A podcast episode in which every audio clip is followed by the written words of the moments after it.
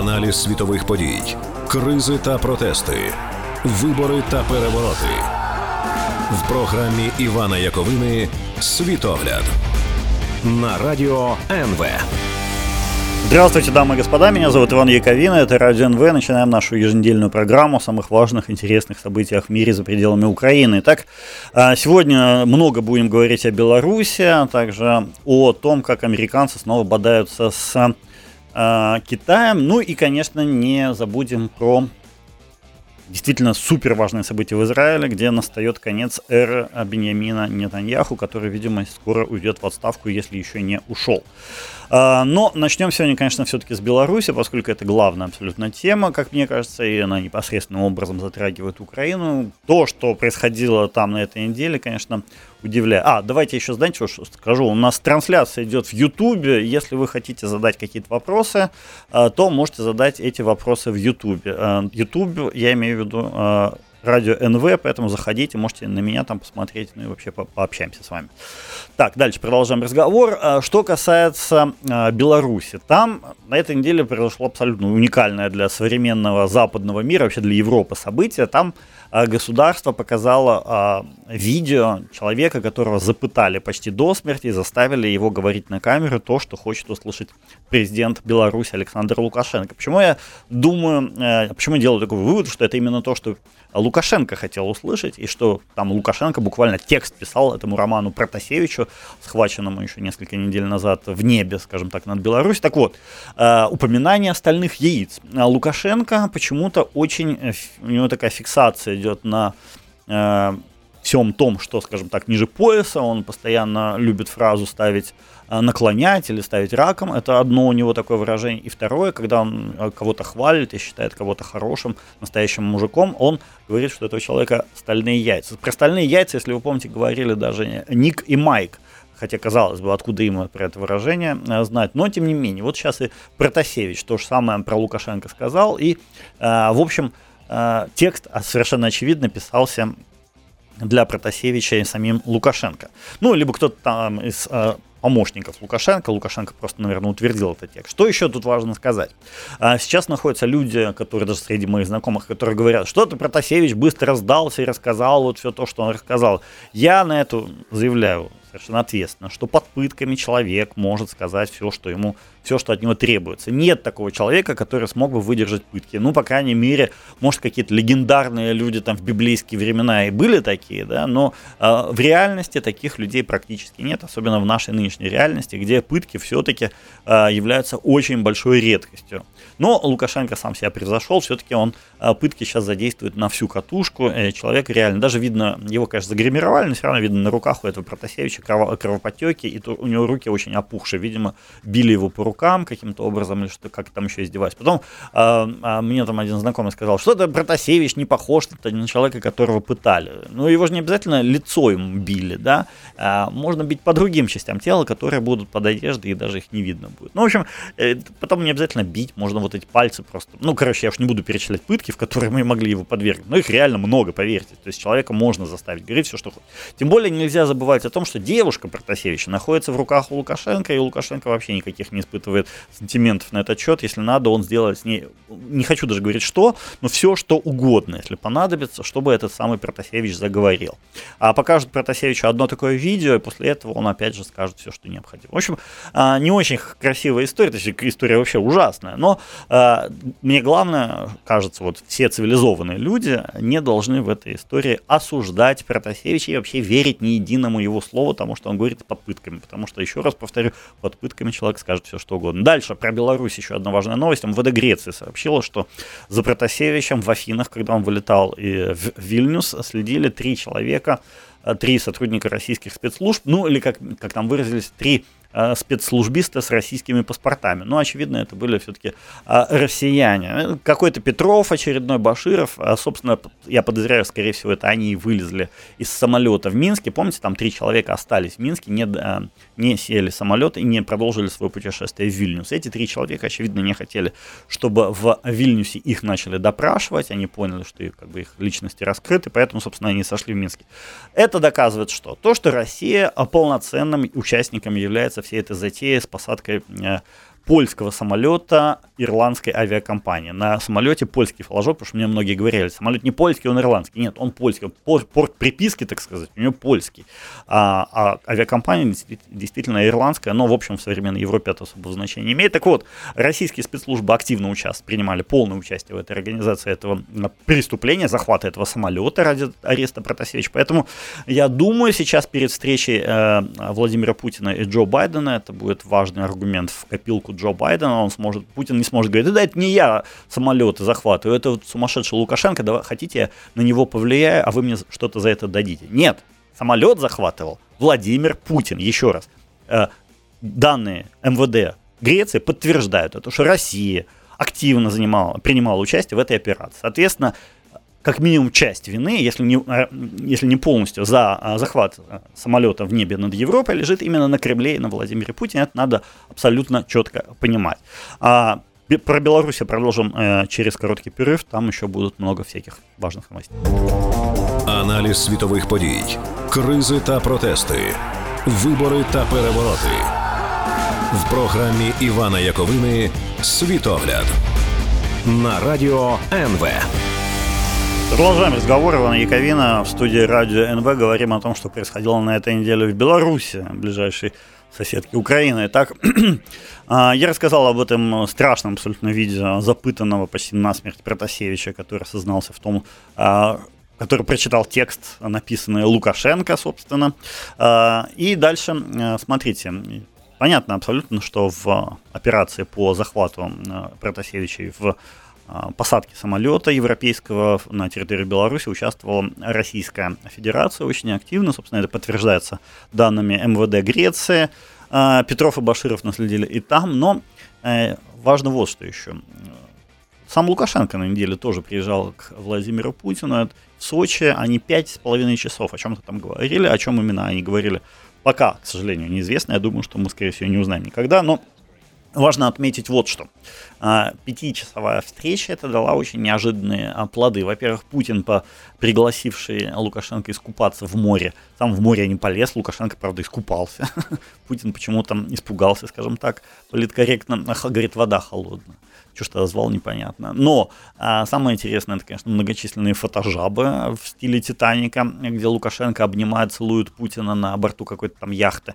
А, странное тоже заседание, где Лукашенко, его сын и Путин втроем ели, как кто-то пошутил, ели человечину в, а, на борту этой яхты в темноте и в какой-то очень странной, очень сложной, непонятной обстановке.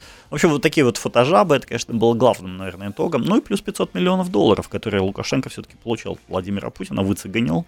Я так понимаю, что именно ради этого Лукашенко и ездил, приезжал в Сочи. Он без денег, он, конечно, белорусская экономика сейчас находится в ужасающей форме, и без денег Лукашенко дол- долго не сможет протягивать, тянуть свой режим, а, поскольку платить всяким ментам, КГБшникам, палачам и всем прочим все-таки надо – а, а денег взять ему негде. А, более того, ситуация у Лукашенко в области экономики еще и ухудшилась, потому что из-за запрета европейцев на полеты авиакомпании Белавиа в свои города, Белавиа, а, кстати, один из немногих действительно по-настоящему успешных экономическом смысле проектов Беларуси, так вот эта Белавия загибается, Белавия загибается это важно по той еще причине, что это было любимое детище самого Лукашенко, любимая его авиакомпания, и вот она теперь находится в ужасающей форме. Э, и тут тоже интересный такой момент с Петровым и Башировым. Я так понимаю, что кто-то из этих двоих, или они вдвоем позвонили в авиакомпанию Ryanair и сказали, что на борту самолета, летевшего на этой неделе из Дублина в Краков, находится взрывчатка. Самолет в результате сел в Берлине, его а, обыскали, и потом только он улетел а дальше по своему маршруту в Краков. Я так понимаю, что специально белорусы это сделали, точнее не белорус, а Лукашенко, его какие-то люди, ну, либо россияне, Петров и Баширов специально это сделали для того, чтобы показать, что вот видите, не только мы самолеты э, останавливаем на полпути и высаживаем всех пассажиров, но и в Европе это происходит регулярно. Понятное дело, что никогда такого не было с этой авиакомпанией Ryanair. Это впервые означало вот такое, что-то подобное случилось в Беларуси, буквально через две недели уже над, в небе над Европой. Естественно, я вообще ни, ни, ни грамма не сомневаюсь, что это а, проделки российских или белорусских спецслужб, либо они там вдвоем как-то это делали. Собственно, это тоже, я думаю, является результатом встречи Путина и Лукашенко, я думаю, они договорились о том, что давайте-ка провернем вот такую операцию, чтобы нам никто не говорил, что это только мы самолеты э, с неба достаем и э, на землю их от, э, отправляем посреди полета. Э, еще один интересный э, итог этой встречи Путина и Лукашенко – это отмена, ну, после случившейся отмены множества, примерно двух третей рейсов белорусской авиакомпании в европейские страны, после этого Путин разрешил, или как там, что, не знаю, договорился с Лукашенко о том, что белорусские самолеты теперь будут летать в российские города, в частности в Уфу, это а, столица Башкирии. Жители Беларуси, кстати, очень напряглись, потому что они знают, как Лукашенко обычно запускает такие рейсы. После этого с очень высокой вероятностью всех белорусских а, бюджетников, а, застав... А, бюджетники на почти вся страна, так вот их могут заставить летать ежегодно хотя бы один раз в Уфу. Но чтобы этот э, рейс не простаивал без пассажиров и чтобы авиакомпания Белавия, любимая авиакомпания Лукашенко, не сдохла раньше времени, то есть вообще не сдохла. Он же все-таки любыми средствами надеется, что он сумеет ее возродить и сумеет э, протащить ее.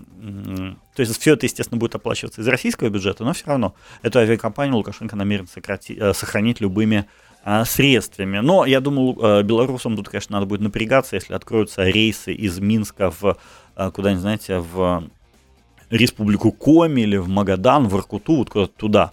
А вот эти рейсы, скорее всего, пустовать не будут. Лукашенко будет всех своих политических оппонентов отправлять а, в лагеря на севере России. Причем, знаете, в России самой а, на этой неделе уже первые заключенные приступили к общественным работам. Там, по сути дела, воссоздается ГУЛАГ. А, российская экономика переходит на ГУЛАГовские рельсы, как при Сталине. Там заключенных теперь будут заставлять работать а, на а, крайнем севере, на всяких объектах, там строить эти бесконечные железные дороги к кладбищам, на которых будут лежать те самые люди, которые строили эту железную дорогу. Вот, собственно, в России там, э, на этой неделе начали первые люди работать на таких работах а, в Москве, в Подмосковье, пока мне, насколько мне известно, начали а, использовать э, подневольный труд заключенных. То есть Российская Федерация, знаете, раньше вот она была как бы там, по сути дела, была феодальная система общественно-политическая и экономическая. Сейчас э, деградация дошла до того, что до феодальной была рабовладельческая, вот сейчас Российская Федерация э, по, так сказать, регрессивной этой шкале э, от феодального строя возвращается, переходит к строю рабовладельческого. Теперь там будут рабы использоваться в а, экономике для создания а, внутреннего продукта. А, ну, давайте, наверное, о том, как э, обстоят дела в российской экономике, поговорим уже после перерыва. Сейчас короткая пауза. Аналіз світових подій, кризи та протести, вибори та перевороти в програмі Івана Яковини Світогляд на радіо НВ. Продолжаем разговор. Я пообещал рассказать немножко о состоянии российской экономики сейчас. Вот а, одно такой интересный факт на этой неделе случился. Первый вице-премьер а, правительства России, зовут его Андрей Белоусов, потребовал изъять, как он выразился, у металлургов 100 миллиардов рублей. Что это такое? Это просто приходит чиновник а, к частному бизнесу и говорит, вы нам должны 100 миллиардов. Почему? Просто должны все. То есть это вот такая коррупция, рэкет, ну, э, узаконенный и совершенно официальный. Металлурги там давай возмущаться, он говорит, нет, вы не поняли, вы должны нам дать денег. Не, налогов, не налоги заплатить, не что-то еще, просто э, вытрясает, э, пытается вытрясти из этих металлургов деньги. Но это, конечно, уже какая-то действительно рабовладельческая история, или даже не знаю, что из восточных деспотий, э, прям вот античных времен. Ну, э, вот такая вот экономика сейчас в России действует. Я не знаю, есть ли в мире где-то такое. Наверное, может быть, только там в каких-то африканских странах что-то подобное действует, а больше, наверное, нигде. Э, на экономическом форуме, России, в Российском экономическом форуме в Петербурге сегодня были важные новости. Владимир Путин там выступил, объявил, что за два с половиной часа до его выступления была, было завершено строительство первой нитки Северного а, потока-2. А, интересное заявление, я пока нигде не видел его подтверждения, поскольку тут же стало известно, что Дания отозвала разрешение на строительство Северного потока-2 через свои воды. Вот сегодня же, да, то есть вообще непонятно, что там, блин, в результате а Путин объявил и о чем? Достроен этот газопровод или нет? У меня, например, точной, понятной, абсолютной информации на сей счет нет, и по понятным причинам я не могу сейчас оказаться где-то в районе Северного моря, нырнуть туда и посмотреть своими глазами, достроен этот а, газопровод или не достроен. Но а, мне кажется, что Путин слегка опережает, кстати, реальность, потому что, потому что даже строители самого этого газопровода говорили, что до сентября вряд ли у них получится его завершить. А, очень странно было бы, что а, они вот так оба из, на три месяца раньше все это сделали. Что-то у меня какие-то большие сомнения. Ну, одновременно с этим Владимир Путин а, так сделал, и решил помочь, опять же, Беларуси следующим образом. Он запретил полеты в Российскую Федерацию тем немецким авиакомпаниям, по сути дела только Люфтганзе, которая решила облетать территорию Беларуси, не залетая в ее воздушное пространство. Таким образом, Путин хочет вывести Беларусь из международной авиационной блокады, как бы запрещая, э, солидаризируясь с Лукашенко, запрещая полеты в Россию тем авиакомпаниям, тем э, самолетам, которые ничего не хотят иметь э, общего с Беларусью. С Беларусью. А, в результате а, получается вот какая история. Немецкое авиационное ведомство пригрозило, что запретит полеты аэрофлота на своей территории, вообще российских авиакомпаний, если немцы, э, немецкие авиакомпании, в частности Люфтганза, не э, будет избавлена от этих абсолютно абсурдных требований летать над Беларусью, которую выдвигает Российская Федерация, потому что это вообще не российское дело, где хотят, там и летают. Это, в конце концов, Беларусь не имеет прямого отношения к Российской Федерации. Ну, а, я так думаю, что если немцы сейчас поругаются с Россией на почве авиаполета, авиаперелетов, это будет, в общем, хорошо, в том числе и для возможного незаконченного строительства Северного потока-2. Я думаю, что э, если Путин сейчас разругается капитально с немцами по поводу авиации, то а немцы могут и не достроить этот Северный поток-2, хотя на самом деле они, конечно, сами хотят его построить, поскольку а, в ближайшее время из-за своего супер глупого решения отказаться от атомной энергетики немцам будет э, нужно очень много газа для э, просто поддержания своей экономики и особенно роста этой экономики, поскольку энергии им надо будет все больше и больше. А, в общем, а, еще сегодня была интересная новость такая на а, вот этом международном экономическом форуме в Петербурге. Кстати, за участие в этом форуме из людей выбивали под 900 тысяч рублей э, из бизнесменов. Тоже ради того, чтобы оказаться в одной комнате с Путиным. Людей, этих бизнесменов трясли просто организаторы форума, что тоже, мне кажется, забавным. Плюс их всех заставляли по несколько раз проходить тесты на коронавирус, поскольку там будет Путин. И очень боятся организаторы этого форума, что Путин может заразиться и заболеть. При том, что Путин, офици- вообще-то говоря, официально сделал себе прививку. Но, как выяснилось, эта прививка, э, которую сделал себе Путин, ни от кого ничего не защищает. В общем, какая-то фигня полная. А, но, тем не менее, как мне кажется, сейчас э, на этом экономическом форуме, там была еще такая новость, выступила Катерина Тихонова, как ее называют, это э, женщина номер два или предполагаемая дочь Владимира Путина. А, дочь э, это выступала как представитель МГУ, ничего умного она, конечно, не сказала, но а, все просто зашли в этот зал поглазеть на нее и выяснить, насколько она похожа или не похожа на своего знаменитого якобы псевдо, или даже не знаю, как его назвать правильно, отца. Э, сама она, конечно, никакого интереса ни для кого не представляет как, как личность. А, ну, в общем, смотрите, ситуация в экономике российской очень тяжелая, и я говорил в прошлой передаче, сейчас, наверное, повторюсь еще раз, в том смысле, что я думаю, объединение России и Беларуси в этой связи в ближайшее время не будет, поскольку сейчас вот эта Беларусь, которая была, может быть, даже таким лакомым кусочком и завидным активом для поглощения. Сейчас она из-за всех санкций, из-за ужасного просто отношения к ней, э, точнее не к Беларуси, а из-за ужасных взаимных отношений Беларуси и Запада, Беларусь стала очень токсичным активом, который, если Россия присоединит к себе, то э, получит вместе с Белоруссией огромное количество новых экономических санкций и а, гигантские расходы на поддержание нормальной жизни в Беларуси, вообще это будет крайне невыгодное приобретение. Поэтому я думаю, что Лукашенко, загнав свою страну вот в такую экономическую яму, сделал ее крайне непривлекательной для Владимира Путина и тем самым в какой-то степени защитил ее от объединения. Другой вопрос, что у себя э, в своей стране Лукашенко там строит, конечно, полный концлагерь и Северную Корею. Конечно, очень жалко белорусов, но, насколько я понимаю, сейчас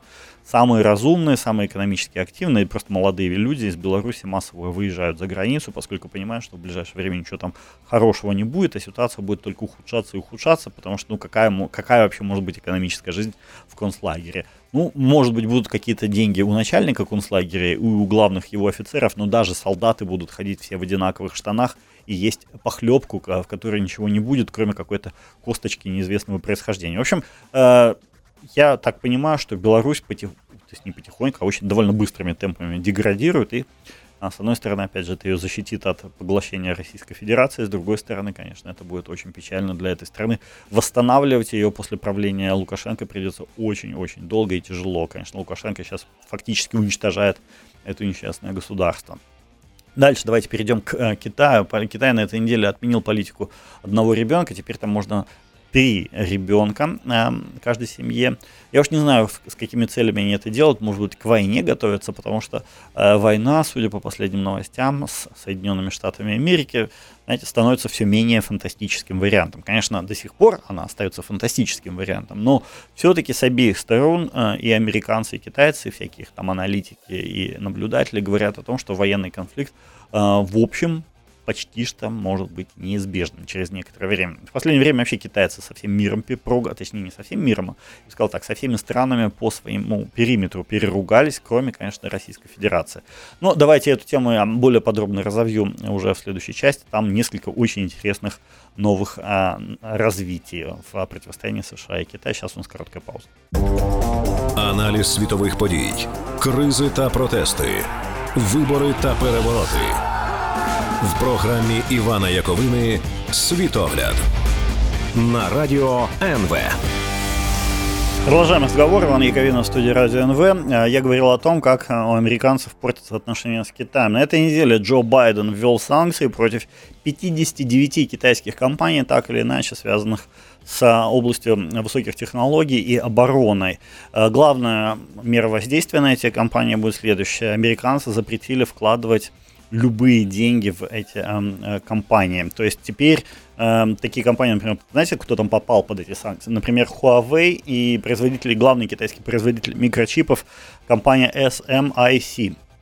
Э, что имеется в виду? Особенно этот SMIC, он не особо известная компания, но на самом деле она супер-супер важная, потому что она производит львиную долю всех а, полупроводниковых микрочипов, э, так или иначе производящихся в Китае. Таким образом, э, Кита, американцы надеются затормозить развитие этой компании, ее технологий и всякого такого, чтобы вернуть себе лидерство на этом рынке. Ну и главное, я так понимаю, Китай, американцы сейчас будут поддерживать производителей микрочипов на Тайване, острове, который Китай считает своим, но тайваньцы так не разделяют эту точку зрения, скажем так, они считают себя настоящим Китаем, а вот то, что в Китае, э, материковый Китай, они считают как бы а, захваченный коммунистами, э, нелегитимными коммунистами оккупированные ими территории.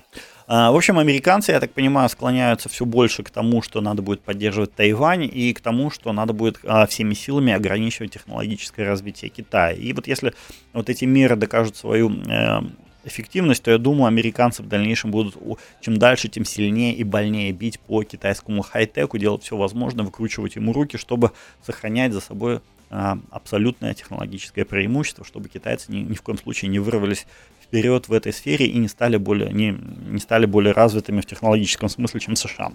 Собственно, удар по Huawei это тоже из этой же серии. А, кроме того, я так понимаю, сейчас американцы будут способствовать развитию полупроводниковой, полупроводниковой сферы в Южной Корее, которая тоже является очень а, серьезным игроком на этом а, рынке. Ну и одновременно является, конечно, американским союзником. На этой неделе сами китайцы, кстати, запретили праздновать годовщину событий на площади Тяньаньмэнь в Пекине. В 1989 году там произошло что-то подобное попытке революции, но танками, огромной кровью это было все задавлено, уничтожено и подавлено. Э, Китай не стал в результате, не пошел по демократическому пути развития, остался коммунистической страной. И, вы знаете, в Гонконге регулярно каждый год после этого отмечали это событие как попытку а, китайцев и вообще а, Китая как такового демократизироваться. Но в этом году в Гонконге запретили ежегодный марш китайские власти. Поставив, ну, фактически Китай дал понять, дает понять, что все закончилось а, какая бы то ни была самостоятельность в Гонконге, теперь этот город стал обычным китайским городом, больше никакой демократии, никакой свободы там не будет. Нет.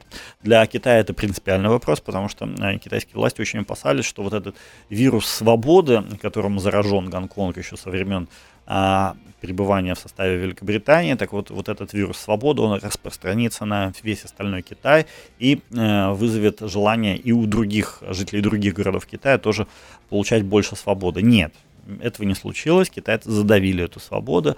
Хотя, с другой стороны, вот я сейчас смотрю, что происходит в Гонконге, там, знаете, люди выставляют свечи в окнах, люди, э, молодежь рисует граффити по поводу событий Тяньаньмэнь, то есть это стало таким национальным праздником а, сторонников демократии в Китае, вот эти события на площади Тяньаньмэнь, точнее не праздником, а таким памятным днем, конечно, праздновать там особо нечего, потому что просто люди погибли, тысячи людей были убиты.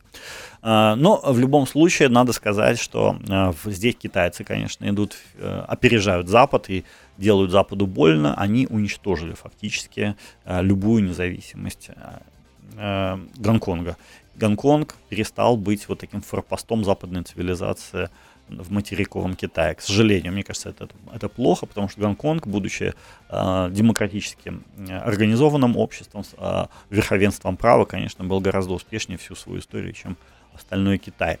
А, кроме того, э, очень важные события сейчас происходят в Израиле, я о них э, хочу чуть подробнее рассказать. Э, идет формирование нового кабинета министров под руководством нового премьер-министра. Это, конечно, супер важно, потому что заканчивается эра правления Беньямина Нетаньяху, или Биби, как его называют в Израиле, да и за его пределами тоже. Человек, который изменил лицо Израиля, политическую карту Израиля, сделал гораздо более правой эту страну. Э, человек, который а, все 12 лет своей власти, вот, а, потому что он еще и до этого был премьер-министром, потом Арель Шарон был, а, еще другие премьер-министры, но вот последние 12 лет именно Нетаньяху управляет государством израильским, и он, знаете, а, создал такую очень интересную систему. С одной стороны, он знаете, у него получилось демонизировать, по сути дела, всех тех, кто с ним не согласен, очень радикализировать, поляризировать а, израильское общество. А, тех, а, кто не согласен с а, Нетаньяху, его сторонники называют леваками, сторонниками арабов, террористами. А, в общем, этих людей там, ну, знаете, чуть ли не в праве на жизнь им отказывают. Мне кажется, вот именно что-то подобное было бы в Соединенных Штатах, если бы Трамп остался еще на 4 года у власти. К счастью, это не произошло. Но вот а, сейчас даже, знаете, те люди, которые готовятся принять власть и прийти к власти в место Нетаньяху, они а, получают угрозы, угрозы жизни. Некоторые вынуждены даже были переехать, потому что сторонники Нетаньяху грозятся их просто убить. Тут еще какой момент. Очень интересная новая коалиция будет, которая пришла на смену Нетаньяху. Во-первых, возглавит ее Нафтали Беннет, ультраправый израильский, он даже более правый, чем Нетаньяху, но Uh, у него есть такая интересная особенность. Он, его партия получила всего лишь 2% на, вернее, два места, по-моему, два места да, в Кнессете.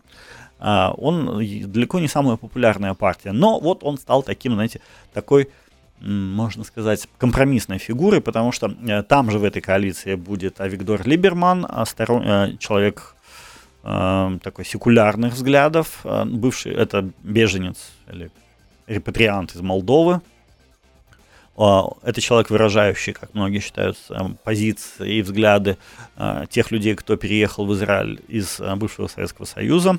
А, он крайне негативно относится к ультрарелигиозным э, иудеям, а, считает, что они тормозят развитие общества и вообще являются нахлебниками. И его а, партия тоже придерживается такой точки зрения, его сторонники придерживаются точки зрения, но одновременно в этой же э, коалиции будет э, будут арабы. Впервые в истории Израиля будет исламистская партия Араам, там, по-моему, у них тоже несколько депутатов, а, буквально несколько человек, но никогда не было такого, то есть э, в израильской политике всегда считалось э, абсолютно недопустимым формирование а, коалиции, правящей с а, участием арабских партий. Но вот впервые это произошло. И а, интересно очень, чем закончится этот опыт, поскольку никогда такого не было и не очень понятно. Но, естественно, вы же понимаете, из-за того, что а, в одной коалиции оказался ультранационалист Нафтали Беннет и арабы из вот этой партии РАМ, а, коалиция супер хрупкая. Что ее склеивает, эту коалицию? Это тоже интересная история. А, есть а, такой человек там в Израиле, зовут его Яир Лапид. Это бывший телеведущий, очень популярный телеведущий, политический комментатор. И вот этот Лапид, он уже лет так, наверное, 7 беспрестанно работает на то, чтобы отби- отпилить Нетаньяху от поста премьер-министра. То есть он 7 лет э, посвятил свою политическую карьеру не тому, чтобы стать премьер-министром самому, а он посвятил тому, чтобы скинуть Нетаньяху с поста премьер-министра. Он очень э, долго шел к этой цели. Он, кстати, в этой коалиции у него больше всего мест, но не он стал премьер-министром. Представляете, насколько э, сильный политик, что он отказался от поста премьер-министра ради того, хотя он Э, он, э, у него самая популярная партия, ради того, чтобы э, скинуть Нетаньяху. То есть он пошел на такое самопожертвование, очень редкое для политики во всем мире, не только в Израиле, а в Израиле уж тем более. То есть ради того, чтобы насолить Нетаньяху, он, так сказать, наступил на горло собственной песни, это, конечно, вызывает уважение. Я уж не знаю, хорошо или плохо это будет для Израиля, но политиков, которые готовы так отказаться от поста премьер-министра, мне кажется, в мире немного вообще, в принципе. Но, правда, есть такая а, договоренность вот с этим Нафтали Беннетом, который сейчас станет премьер-министром, что Беннет побудет а, премьером всего лишь два года, потом он уйдет со своего поста, а новым премьер-министром станет вот тот самый Ири Лапид, который сотворил, создал эту коалицию супер разношерстную э, и с участием арабов, ультранационалистов и бог знает кого еще, но и бывших и выходцев из Советского Союза, но э, всех этих людей, как выяснилось сейчас, объединяло только одно – ненависть к Нетаньяху и желание поскорее убрать его из власти. Судя по всему, эта цель достигнута. В ближайшие э, дни, я уже думаю, мы это уже узнаем. А, будет очень интересно посмотреть на то, как Израиль будет переходить от эры Нетаньяху к новой какой-то ничего неизвестной, непонятной эре своей истории. Будем, конечно, за этим следить. На этом у меня сегодня все. С вами был Иван Яковина. Да пребудет с вами сила и пока-пока. Світогляд на радіо НВ.